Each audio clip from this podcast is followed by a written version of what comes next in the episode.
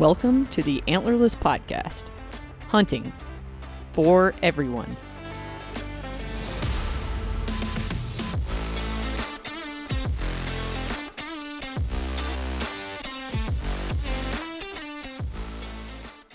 Hello and welcome to the show. We are here today with Draya again, uh, but this week we are switching up roles. We're going to be talking about my elk hunting adventure, and she's going to be more of your host today. And I'll be kind of the uh, the guest to talk about. But we're going to talk about my elk hunting. We're going to talk about her elk hunting, some mental toughness, some uh, physical toughness, and let's go ahead and get started.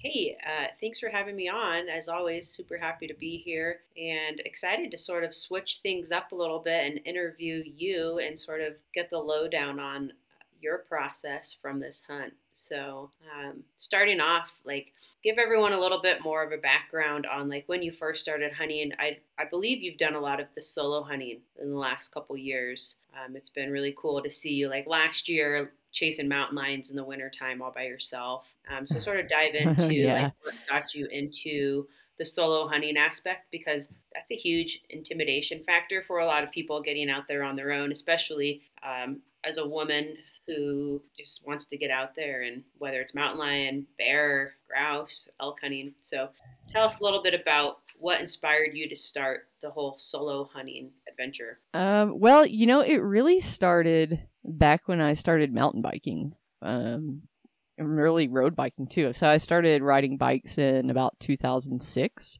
And at first, I just didn't really know anyone. I didn't have anyone to ride with. So I just kind of got used to always riding by myself.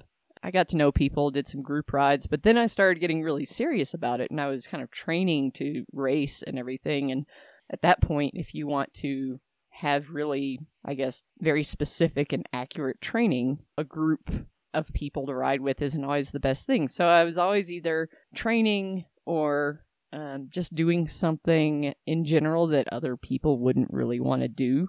So I just ended up by myself a lot um, just kind of out of necessity. So I got just used to doing stuff alone then, and it just transferred when I started hunting. It just kind of transferred over to that. I don't have a huge social circle, and it's always kind of been that way. That's been like a lifelong theme for me. But um, yeah, like it's like you can either go out and do it by yourself or you can not do it is kind of always been the way it's been for me in the outdoors because I always have, um, I'm always pretty ambitious about my adventures, and it tends to, um, you know, a lot of people don't want to go out and bushwhack for hours um, searching for animals or whatever.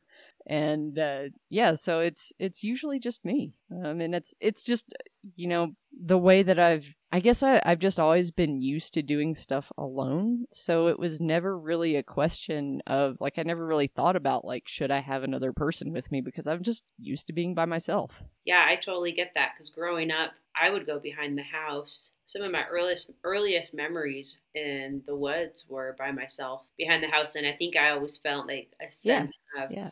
Safety and security because I was familiar with the countryside and our cousins lived up over the hill you know so there was people kind of wandering through the woods every once in a while. The boys would ride their dirt bikes and um, there wasn't very many predators. So i too from for well for me for a young age has just been i'm just going to go do these things. And i really like the line that you said you do it by yourself or you don't do it. Because i had this moment back in 2017 yeah, yeah. 2017 i believe where uh, I had totaled my car the previous winter and I went all the way through the spring and the summer without a car because in Colorado you could. There was such a great bus system. And September came and I said, This is driving me crazy. Like, I don't have a vehicle to get out in the woods and my family is not going out until the weekends.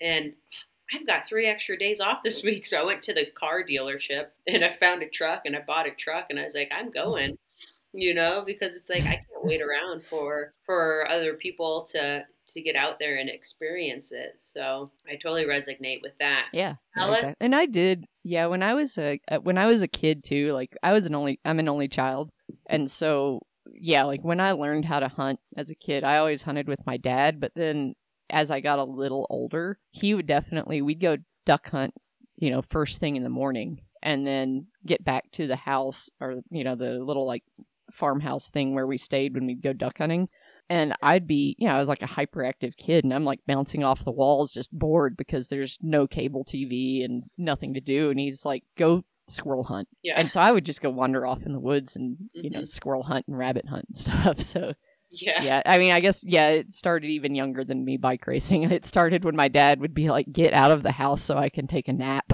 yeah, exactly. Go run around the woods by yourself.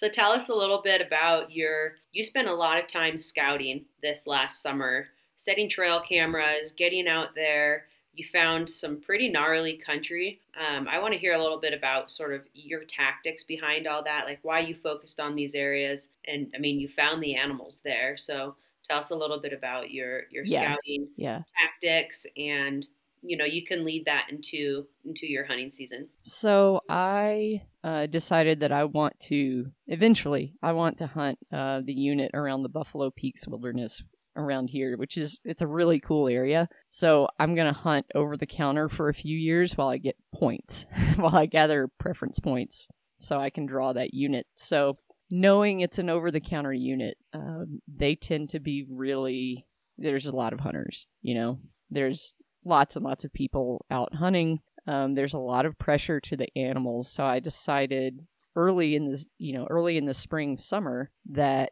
i want to scout these areas. So in this unit where i'm planning to hunt it's actually the unit where i live.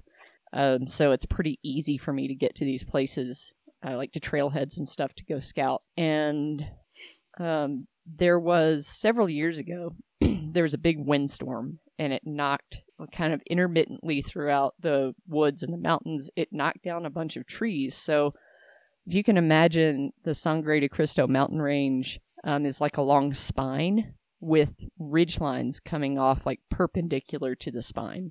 And so there are these um, you know each ridge line kind of makes this creek drainage. And those creek drainages are just that's where the elk hide because that storm with all the blowdown um, that knocked down a lot of trees and stuff all of those drainages have this plug of storm damage at the bottom of them. So if you try to just hike straight up through the woods you run into this terrible terrible stuff that you have you're like climbing over trees crawling under stuff. I mean it's it's awful. It's one of the things where it would take you an hour to go half a mile. So really nasty stuff. So i kind of made it my mission to find my way around these blowdown areas and kind of know where they are so i could get up to where the elk were.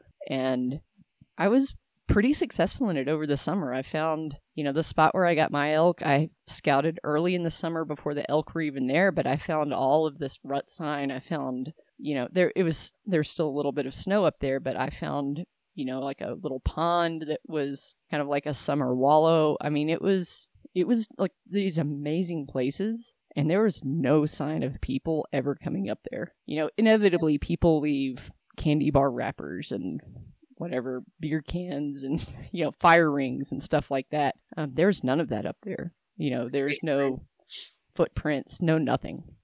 for for the people who are listening that don't know like what rut sign is talk a little bit about that like so you said there was a pond up there whether what other sort of sign did you know that hey the elk are using this now they've used it in the past so this is clearly a repetitive area that they're visiting Uh, it was mostly big rubs on trees, like rubs that I couldn't touch the top of. If I stood at the bottom of the tree, I'd reach, you know, reach my hand up, and I couldn't get my finger to the spot where, you know, they basically they'll um, kind of marking their territory, take their antlers and rub all of the bark and small branches off of trees. Um, you know, kind of smaller trees, and I found so many of those spots that you know they they pretty much um, when they're rutting they want food they want water and they want shelter. And that area just had all of those things. It had shelter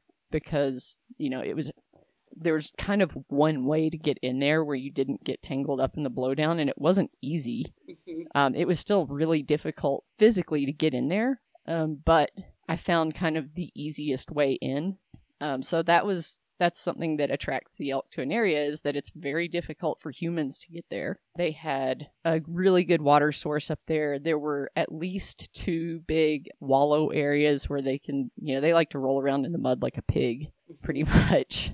And Yeah. yeah, it just it had everything that an elk could want. You know, those timber patches are insane.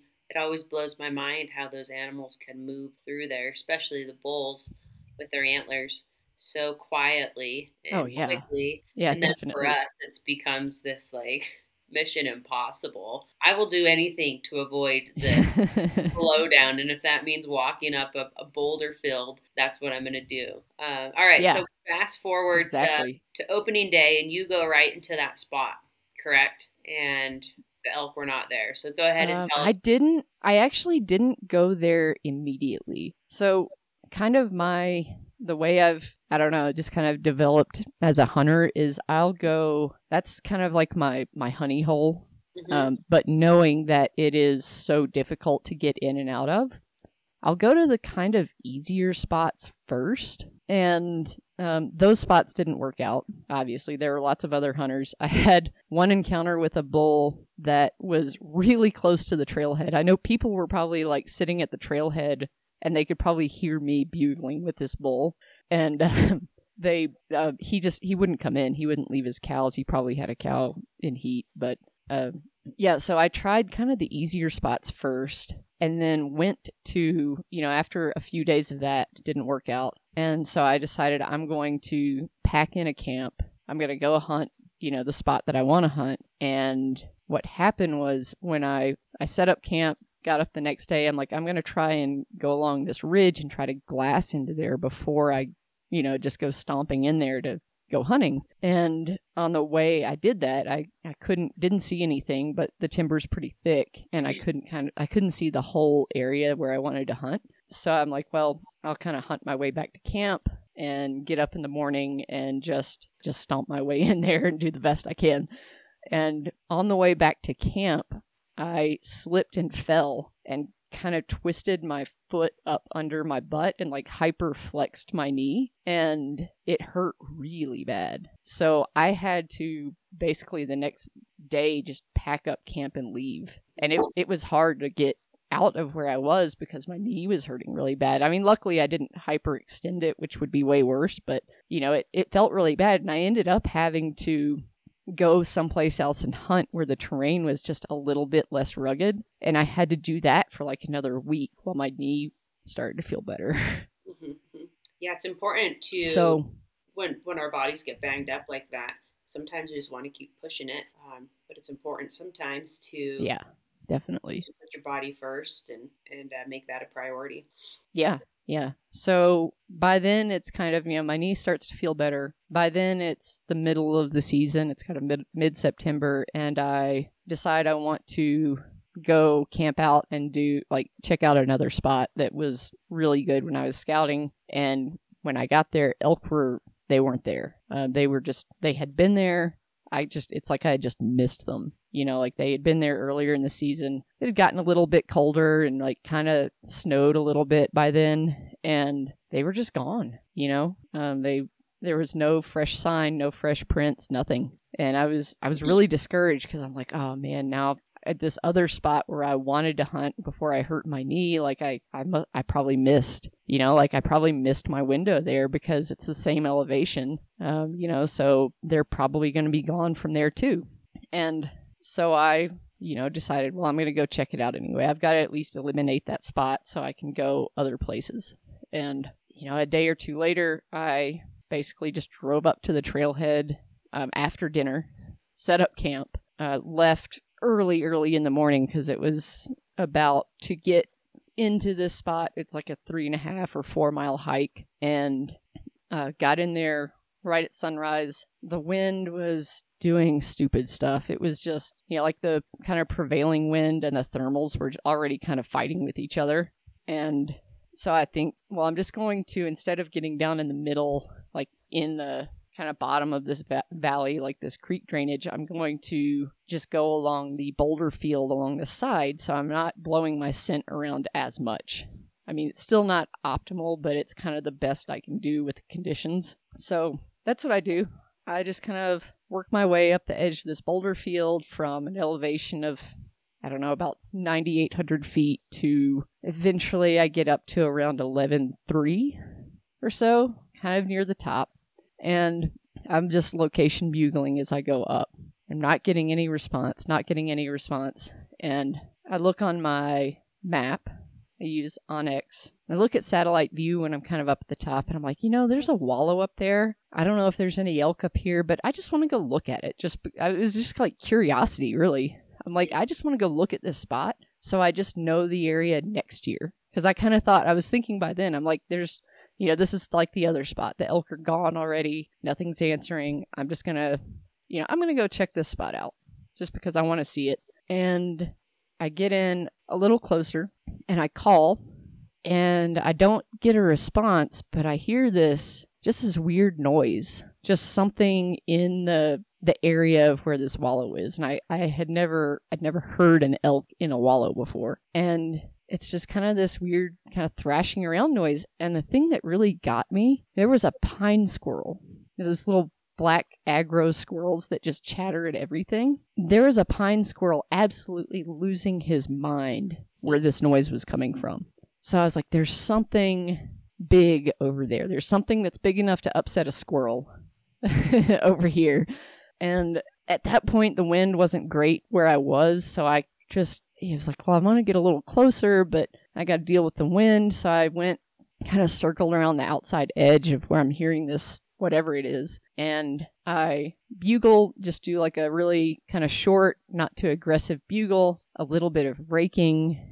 And sure enough, I hear, you know, something's coming through the trees and I kind of hide behind some logs and it stops and I, I look and I see antlers. And I'm like, holy shit. Uh, it's, it's happening. it's happening. Like this is fucking this is fucking happening. Yeah. I'm like, oh my god, what do I do? And I can see him like he's looking around. He's not making any noise. He's just kind of looking around, just real calm. And so I, you know, I don't want to move too much. And so I just kind of take my raking stick and I just kind of rake it on the sticks and other stuff that's on the ground right next to me. And he that he just cued in on that. Like he just cruised in. He's like, "What is making this noise?" And I'm so far away from anything. I don't know if this elk had even seen a human being before. Mhm. Honestly, because he was not he was not looking for a human. You know, a lot of times they, you know, you call and they're like, "Is that an elk?" I don't know. Is it a human trying to sound like an elk? Because last time I heard a call like that, I started to go towards it and then I smelled something that I didn't like and I ran away. And this guy was not doing that.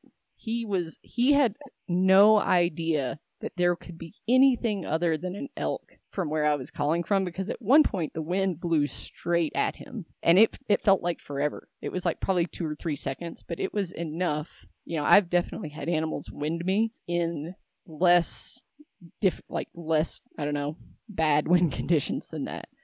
And it blew straight at him and I'm like, "Oh, I'm busted. This it's over. I'm busted." No response at all. He didn't even stop and like prick his ears up and look around. Like he it just it, it's like it never crossed his mind that there was anything other than an elk right there. Mhm. So, you know, he just cruised right in and he it was pretty thick brush. Um I had kind of one spot to stop him. And so luckily I was able to draw when he was behind some uh behind some trees and I just had like one I just gave him like a good little grunt just a little like "Err," kind of like a cow call grunt. It wasn't a very good noise, but it it worked, you know. Mhm. And he just stopped and was looking around and I had a pretty good shot and just you know he was within 20 yards. I never even ranged him. He was so close that it's like i it's just use the top pin. It's gonna work you know? It's you're not shooting a grouse. There's no there's no reason to adjust for distance. Like Yeah. you know it's okay if he's inside of 20 yards you're gonna hit him you know Mhm. so Yeah. and it was a perfect shot it was um he ran over a little rise kind of back towards where he'd come from and so I couldn't see it happen, but I'm pretty sure he fell down. Like I could tell as he was running away, he's kind of just wobbling a little bit. And I think he crashed right on the other side of the hill. I mean, that's where I found him. Um, he didn't go very far. It was probably, I don't know, 40 or 50 yards. But I gave him, I gave him the obligatory hour since I didn't see where he fell down. And uh, I, could have, I could have gone right after him. I mean, he he died real quick. It was a double lung shot. Uh, it did kind of nick the outside of the heart, and it actually stopped. The arrow stopped on the opposite side rib cage, and as he ran, it kind of like it like touched the near side scapula on the way in. It didn't go through it, but it, there was definitely like a I don't know, like a bloody bone spot. But kind of nicked the scapula, went through both lungs, stopped at the ribs on the other side, and then as he ran, I guess his scapula like broke the back end of the arrow off, the back maybe like four inches of it, and it turned and went back into the torso and went through the diaphragm and into the liver. And i actually found it when i was gutting him. I, I almost I, I could have like actually cut myself pretty bad because i was not expecting to find an arrow where i found it. But it was it was a really devastating hit.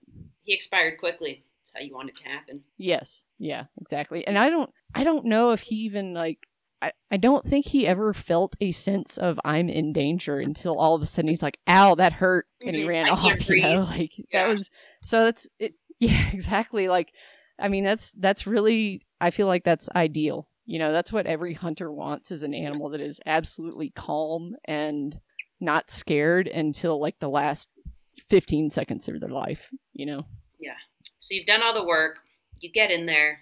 but then the this bull, your Yeah. very first bull with your bow. You're all by yourself. You're almost at eleven thousand feet. What time of day is it? Oh, it was it was eleven thousand four hundred feet, and uh, it's I think eleven, gosh, eleven fifteen or so. What are some of the feelings that are going And- through you at this point? You know, when I found him, well, rewind a little bit. I shot him. I had a really good feeling it was a good hit. So I, while I was going to wait and, you know, give him time to lay down and die, um, I kind of hiked around until I found phone service and I called Matt. I'm like, Matt, I got good news and bad news. He's like, oh God, what? I said, I think, I was like, I just shot an elk. I think it was a really good hit. He's like, okay, what's the bad news? And this is the cool thing about where I live. I can see the drainage where I shot this bull. Every time I drive into my neighborhood, I look straight up into this mountain area. It's awesome. And there's this snow patch that's there year round that we can always see. And so I told Matt, he's like, What's the bad news? I was like, You know that snow patch that we can see on the way into the neighborhood? He's like, Oh no. I was like, Oh yeah. I was like, I'm eye level with that. I was like, I'm.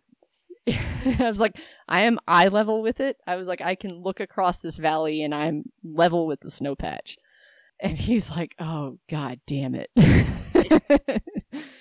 so I give him, I was like, don't do anything yet. You know, I got to make sure that he's dead. While I'm talking to Matt, this, I hear this noise. I'm like, oh, hold on. I hear something. And there's a, a cow elk runs straight at me where I am and then sees me because I'm standing in the middle of a meadow or something. I'm not trying to hide or anything. Like she runs straight at me and gets like 40 yards away and stops and looks at me like, what, what the fuck are you?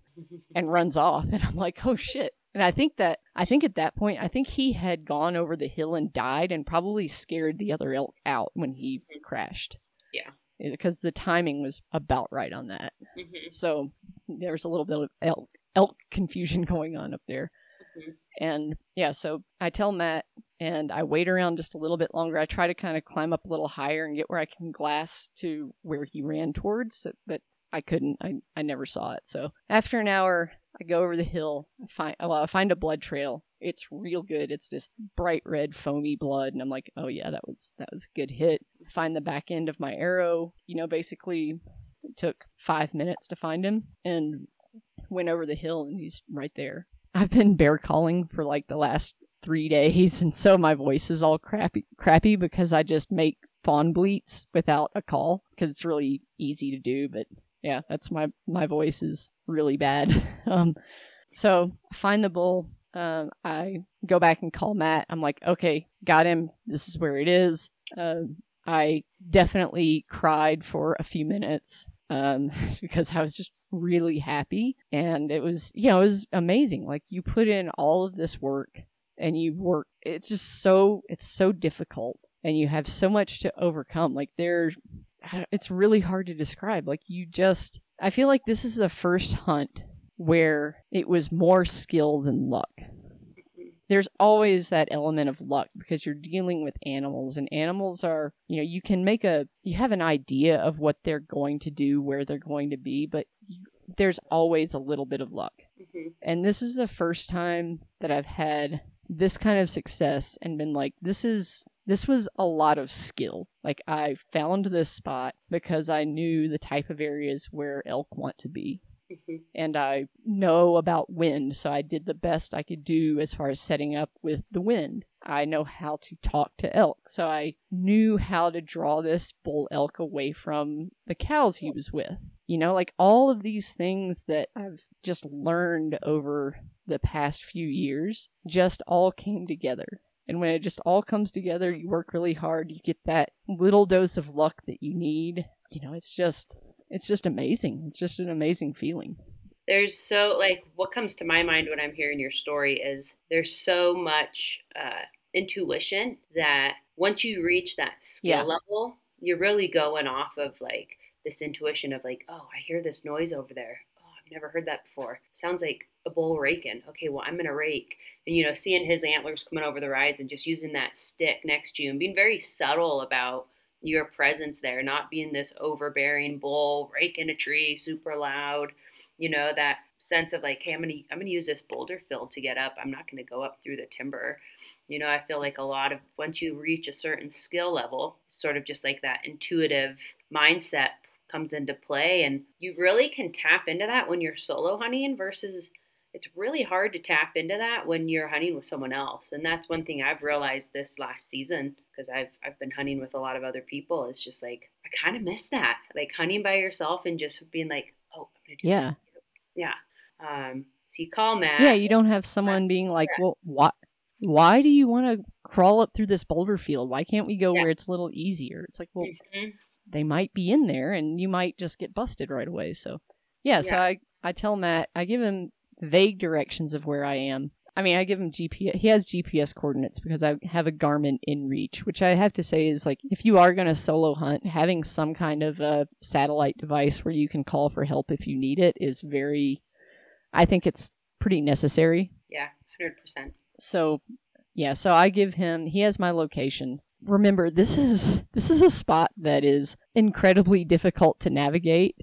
I mean, I had been there before and I had a hard time navigating it, but you know, I give Matt very basic directions about how to get where I am. And so it's I think around noon-ish and he's, you know, packs up and heads my way, but it's I'm 5 miles from the trailhead and 3,700 feet of elevation gain from the trailhead, also.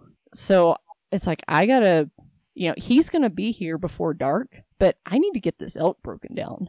Like, I gotta, you know, I, I gotta start on this. He's gonna be here eventually to help, but I, I gotta do most of it myself.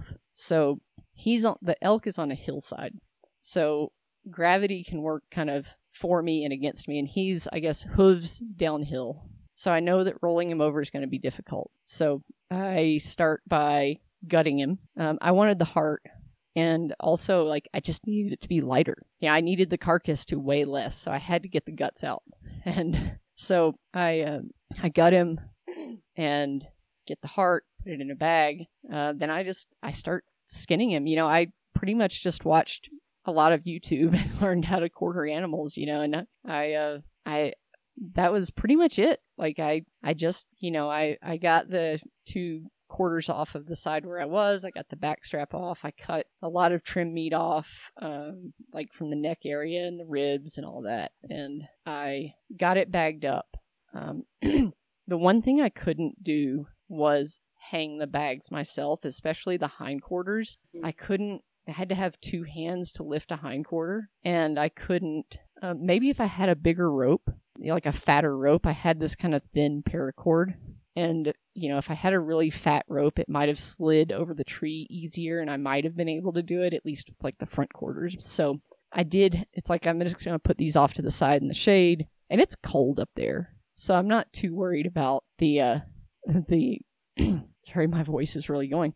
Um, I'm not too worried about you know meat spoilage. I hadn't seen any bear sign up that high, so you know, and that's stuff that was in the back of my mind before I decided to shoot an elk at 11,400 feet. But um, so I get those quarters off. Now I've got to roll him over. And it was, it's hard. Like, even with two people, that's a hard thing to do. And I had to figure out, well, look, I got to take the head off. And so I have to, you know, figure out how to take the, the head off of a bull elk, which I kind of, you know, I'd seen on the internet a few times.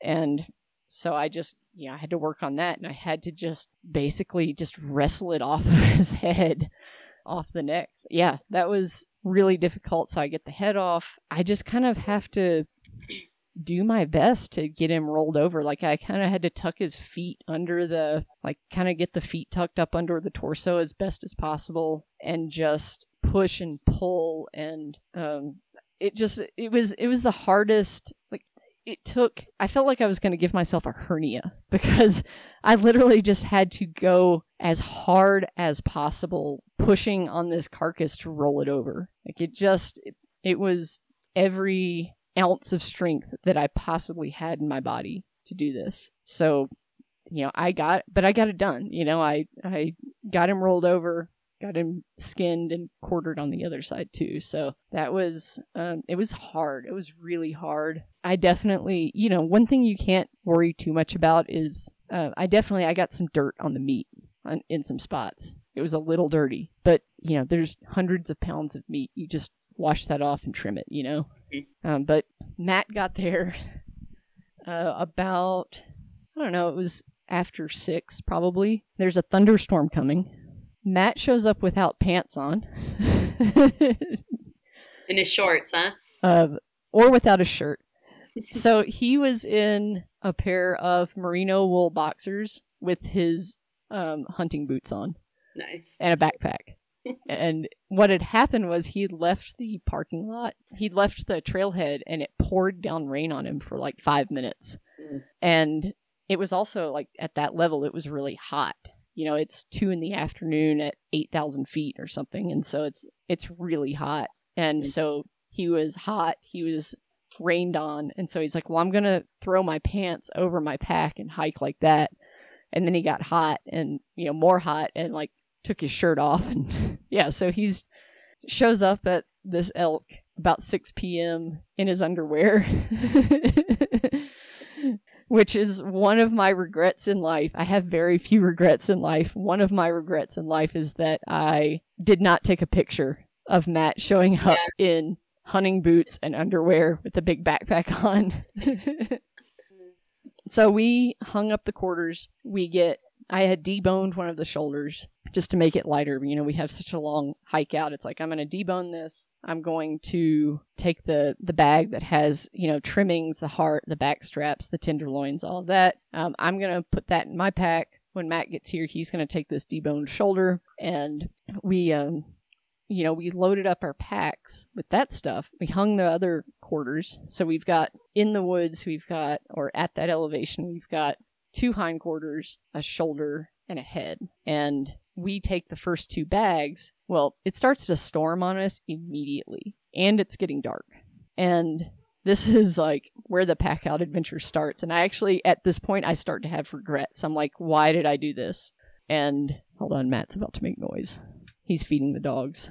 It's okay. We can have dog noises in the background. Yes, we can. Um, you know, and it starts to storm on us. It actually snows it's thunder snow. We are in lightning, and everything, all of these trees and blowdown and boulder fields and everything is just slick, just like just snot slick. Mm-hmm. And we've got these heavy packs on, and I'm like, dude, we we cannot pack this out tonight. We've got to get out of here. Like this is we we could legitimately hurt ourselves and have to like push the SOS button. We're gonna end up spending the night out here with a broken leg. So at about ten thousand seven hundred feet of elevation, we find a spot and we hang the bags that we're carrying because we just it's just so dangerous to hike with packs that heavy. We just kind of had to make that decision. It's like okay, it's going to be slightly warmer. There might be more animals. We don't have a good like a good high spot to hang this, but we just, you know, out of self preservation, we're going to have to take that risk.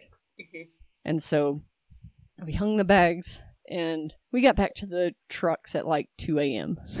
it was, Um, the thing with navigating off trail in difficult, kind of thick brush and blowdown is in the dark, you can't see, like, your headlamp doesn't give you the depth perception of, like, you look at a little stand of six foot tall aspen saplings and you're like, oh, this is this is fucked. We have to like back out, find a different route. Mhm. Where in reality, all you have to do is push through three trees and it's a meadow on the other side. Exactly. So it took a long time to get out.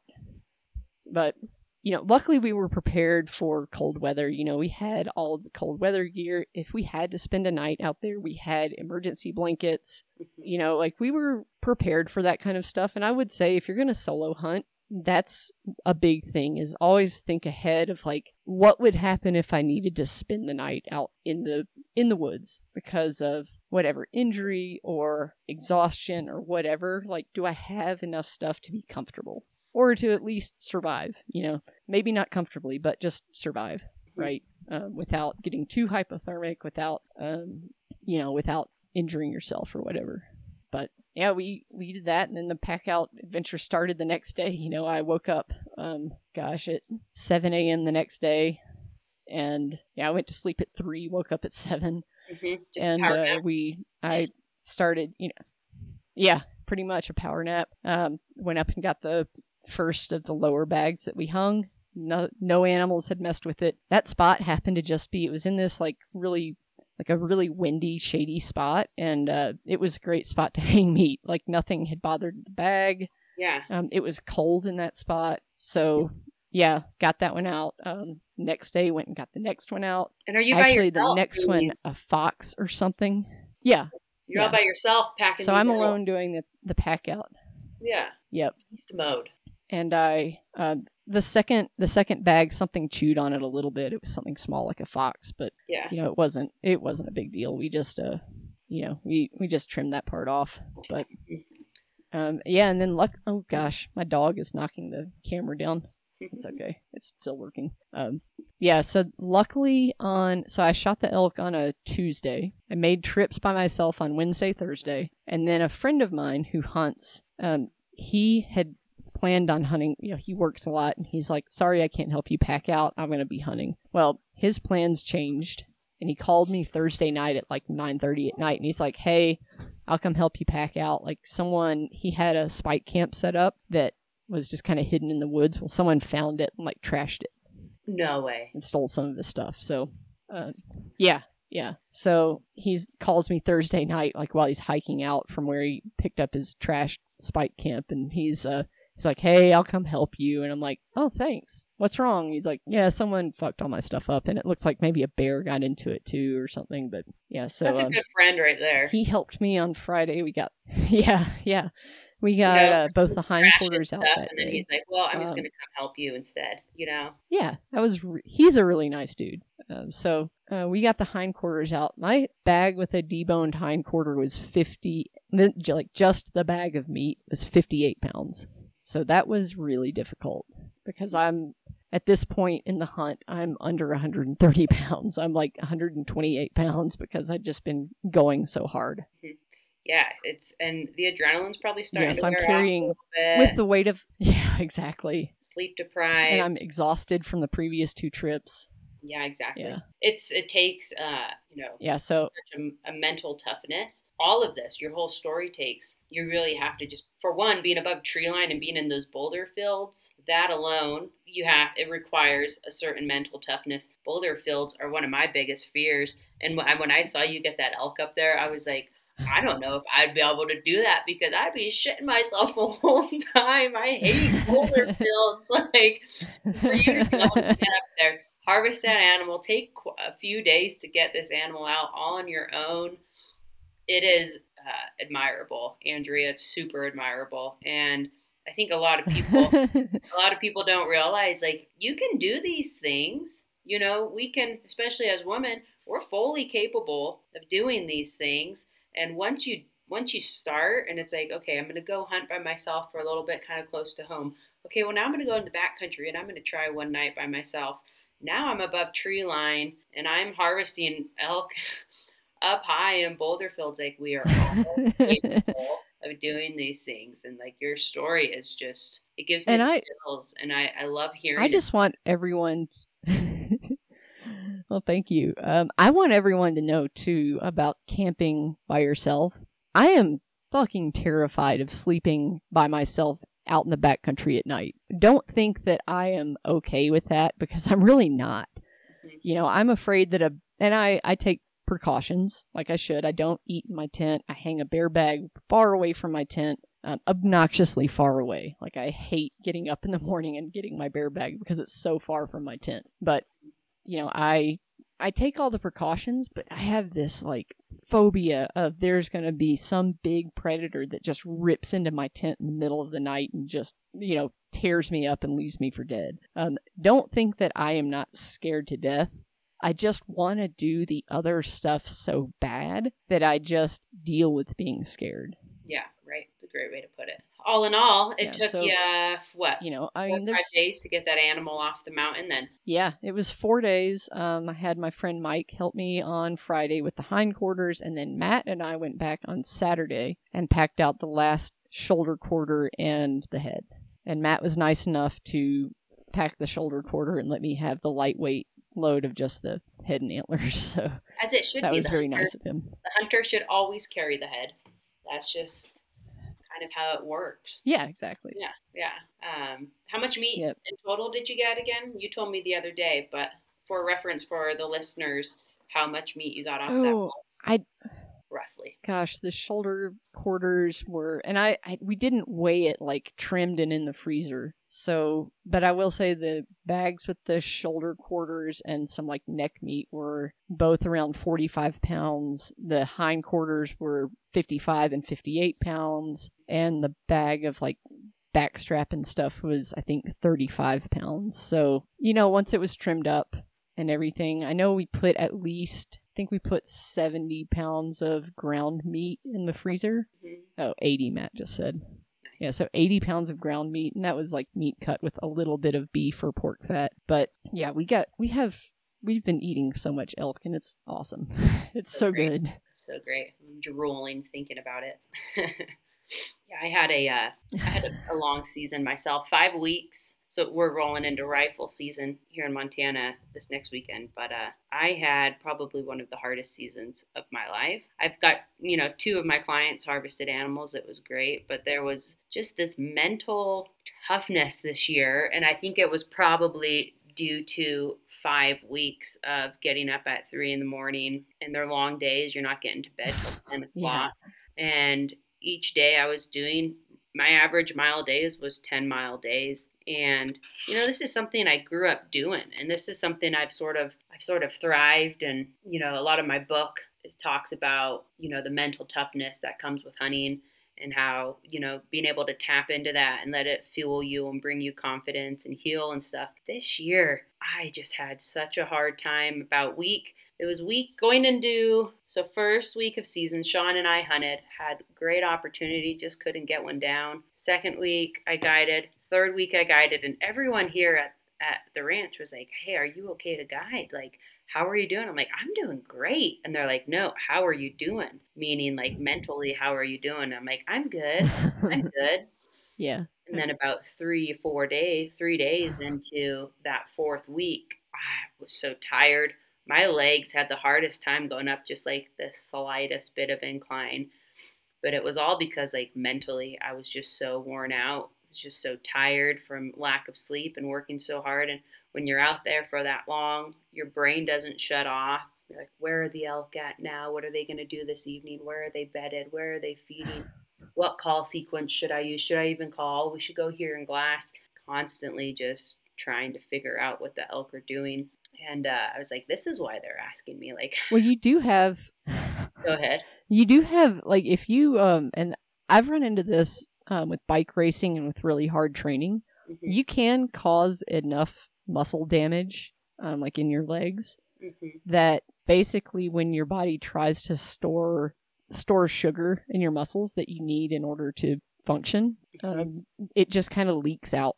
Yeah. and so the only way you can actually function in that situation is to just eat sugar the entire time to keep your blood sugar up. And and you won't even function well. But that's like the only thing you can do in that situation. Um, really, you just need to rest. But you know, if you have to get through a day and you're feeling like that, like your legs start burning at the slightest incline or pick up in pace or anything, Mm-hmm. just start mainlining sugar. You know, fruit snacks, sugary drinks, whatever. Like that's the only action you can do then besides rest. Yeah, and I was crashing hard. You know those afternoon naps. Like we would sit down, and I would I was instantly out. Like light bulb out, and Yep. I felt so delirious every time we woke up, but just kept going. And I actually ended up so season ended yesterday. Yeah, yeah. Uh, Sunday here, and like I couldn't hunt the last few days. I would we would get out there, and I would just start, I would just start crying. Like, what am I crying about? You know, Yeah. granted, I, I do have some other sort of personal things going on, but I was just like, this, I have been tested in a way that I haven't been tested in a really long time. Um, and in reality, it's, you know, yeah, the I- lack of sleep is is just complicates it. yeah, man, sleeping until seven o'clock just feels great these days, you know? Like, I feel like I'm catching. Sorry, I got you up so early for this. Oh, it was good. It was good. I need to, you know, I'm gonna be up again this next, starting this next week. We've got clients coming in, so knowing where, like, knowing when yeah, to sort of knowing your limitations is important, right? And whether it's my situation or your situation where you're you're up high and it's like, oh, this storm is coming in. We need to be smart about this. Let's take the weight off our backs and let's just hike out. Knowing your limitations so like you can continue mentally to to continue on and like physically to be able to continue on is, is really important. And it was so hard. I Yeah. was just like for a whole day I Yeah, just laid sure. at home and I told Sean, I was like, it's the perfect weather out there. They're probably rutting like crazy. We should be out there. Let's go. And he's like, No, you need you need rest. We've got five weeks of guide season coming up. You gotta be ready for. Um and so I'm feeling good. I'm feeling ready for that. well, but- it's nice too that you have. It's nice that you have the opportunity in Montana. Your tag carries over to rifle season. Like that would make it. I'm not saying it's easier, but it's yeah. you can be a little bit less hard on yourself. Like I've still got a chance. You Yeah. know, it's not over at the end of September. No, it's not, and uh, and that's probably one of the why it made making that decision to just hang up the bow, you know, a few days early a little bit easier. It's like okay, I do have some time coming up, even though I'm going to be guiding. I do have some time coming up here where I'm very happy to whack a cow or um, even just a doe just to get the meat. Um, but you know, the mental toughness that comes with it is it varies, and I, like I was telling you at the beginning of the this podcast, I think that holds a lot of people back from getting out there, especially um, people who haven't hunted before and they're pretty new to going out and hunting solo. Like that is more intimidating. The mental fortitude is more intimidating than actually hiking up a mountain. You can have the physical capability to get up there, but like when you've been going after a few few days and your brain starts telling you other things, like how are you going to handle that? And your story is that prime example of like true like persistence and mental toughness, physical toughness where it's just like scouting, finding the animals. All right, it didn't work out beginning of season, so we're going to adapt. We're going to move on to this spot and being able to like make those right calls in those moments and have like such a beautiful success is great. I'm really happy we were able to sort of break it down today and tell Yeah. everybody about your your first bull elk experience. You know, I do want to say one thing though. Like, there's this balance with toughness. I feel like right now there's a bunch of stuff on the internet. You get served if you hunt, you get served these things like David Goggins. You're like, who's gonna carry the boat and all this stuff. Like, people who are. Matt just hit his head on the ceiling. Oh, he was trying to carry the boat Yeah.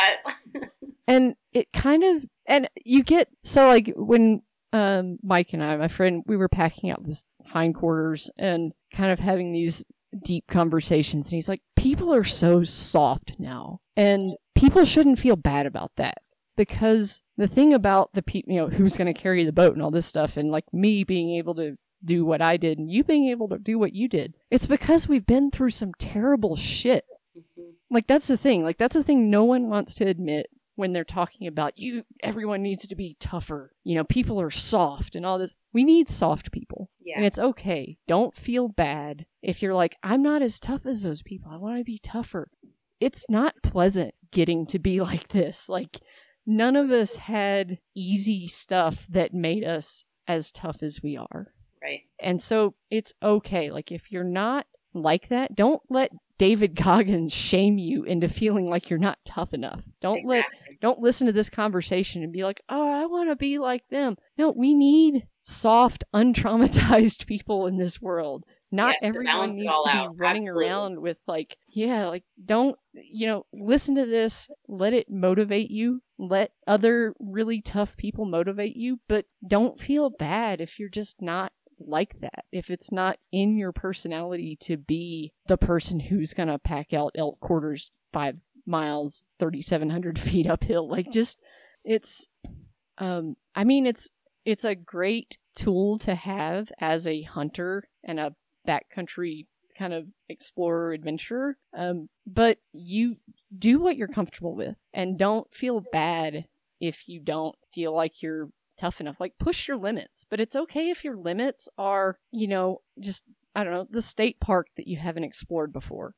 It's okay to have small goals like that. You don't have to go out and do these huge things. Like it's okay to just take baby steps, you know? Absolutely. if the biggest adventure you go on is you know just just getting a little out of your comfort zone by going to a new spot or by yourself or whatever that's awesome do that just get a little uncomfortable you don't have to go all out Well said, Andrea. You nailed it right on the head to finish her off.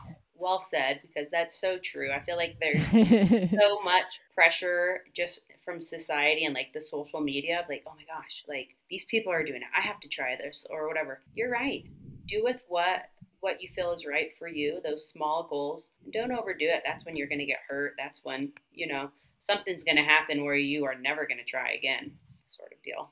yeah Yeah. i mean if you want to do something big and stupid just because you get a wild hair i mean make sure you take a rain rain jacket you know whatever like be Rain jacket. prepared to go out if Have the layers. if you want to go do something dumb like by all means go do something dumb like that but you know it's it's up to you like how uncomfortable you want to make yourself and just don't feel bad if you don't feel like making yourself super uncomfortable Absolutely. Well, hey, thank you for letting me sort of interview you, and uh, I, I, your story is just so Yeah. awesome. I'm excited that we're, we've got it out there and we took the time. Um, what a great hunt! I'm looking forward to hopefully next year you and I getting to run around the mountains of Colorado somewhere. I'm Yeah, going to be behind the camera and hopefully Colin. And um, what I want to capture next year is I want to go to some areas where there are those boulder fields because I want to test myself and I want to sort of get that on film and and share that sort of story with people on on face and fears and not letting those because like I feel like sometimes for me those are the things that hold me back or like will detour uh, you know my hunt being like oh I'm not crossing that. I'm going up and around or I'm gonna I'm gonna hit it this way. And so that's a goal for me next year going into the season is facing some of those fears that like you can still do Uh-huh. those things and be safe you know use some trekking poles go slow you know there's no reason i can't cross a boulder field um, and so i think next year you and i can can put some magic behind the film there and face some fears at the same time and yeah. absolutely. Yeah let's do inspired me to push it just a little bit further. So. Well great. The work right. day's about to well start thank you me for yeah i'm about to go bear hunt yeah i'm excited that's why i got that's why i got you up so early yeah I was like, man, I gotta get out and do. I promised myself I, yeah, I, I promised myself I wouldn't just go all out trying to bear hunt since the freezer's already full. But Matt, Matt's signaling he's like doubt, like he's. Yeah. Some of that bear Uh, fat. but of course, I'm down. like, it's the last. Oh, I know. I want to make pemmican with it. Pemmican? What's that? Uh, you take some meat in a dehydrator, uh, like ground meat. You spread it out really thin, and you dehydrate it until it's like like I don't know, like cardboard. Like all the moisture is gone.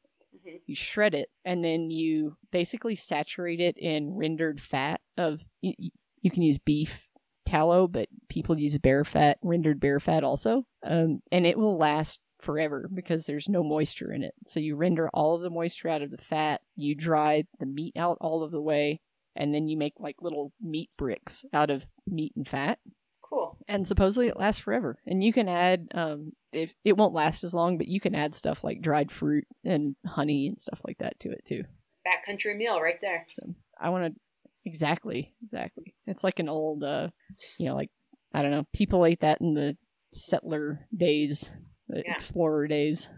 Yeah, and just so everyone knows, Andrea also is testing out some of Ridge Patrol's prototypes, which I'm super excited Yes. about. They are rain bibs. There's nothing like it on the market. We're not going to give you too many details on them yet um, because they're not copyrighted. It's unfortunately it's going to be almost 80 degrees today. Yeah, yeah, not a great day to test out the bibs. It's going to be really Yeah, um, but not. she is while she's out there doing all these adventures, she is going to have her hands on some of Ridge Patrol's newest prototypes. So I'm sure you all follow her page, but if not, you know, keep an eye out on her on her Instagram because she'll be testing those pieces out and sort of giving everyone some feedback as to the performance of them. And I, I love it now that we yeah. And what's your staff. just so people know what's Yeah, what's I love that we have a pro staff. that's what's your to do that. Instagram just so everyone can follow. Mine, uh, Ridge Patrol. Ridge Patrol is the main one. That's really the one I care about most. Um, otherwise, what Okay. what's underscore your underscore wild. All right. Perfect. Hey, well, great cool. chat, Thank you for joining me. Thank you for taking over host duties. You did a great job of keeping me on track since I tend to wander a lot. yeah. Hi, girl.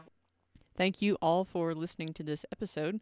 If you'd like to see more Just Riding Along outdoor media content, you can find us at justridingalongshow.com, Just Riding Along Outdoor Media on Instagram, or you can join our Patreon at patreon.com slash justridingalong. We'll catch you next time. Thanks for listening.